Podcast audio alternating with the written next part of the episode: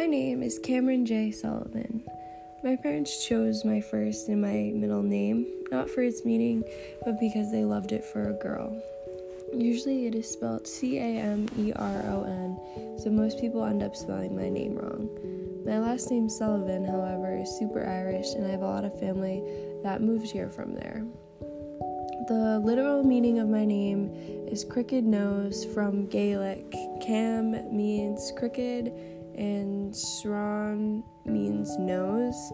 I have done prior assignments like this, so I have known what it has meant for a while, and every time that I research it, it's just as unthrilling because crooked nose is not really something I wanted to find when I looked it up. But it is interesting though because a lot of other names have cool meanings, and we've discussed them in some of my other writing classes. so I feel like it's really cool to actually know what everyone's name means. And my parents chose my name because they love the name for a girl, like I said, and they thought that it would be adorable. I like the spelling of my name because it's unique and fun. A lot of people tell me that they haven't heard of it, or they tell me I'm Cameron Diaz. But it is a little nerve wracking to have my name because people usually think I am Kim, not Cam, because I usually go by Cam. Um, my family, my close friends call me that. Someone actually mistakenly thought I was Kim last night, actually.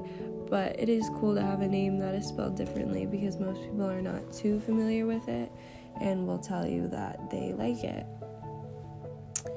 My name was not chosen based on how it sounded or how, or, um, sorry, my name was chosen based on how it sounded and how I resembled it.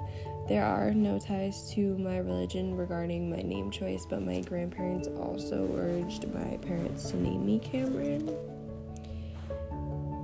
People can assume I'm white from my name, I guess, which I don't even really know. I don't under- I don't understand why this would matter, but they might not know whether I was a girl or a boy, especially when I say my name. If others do not know me, they just assume that I'm one of the boys, and they're mistaken.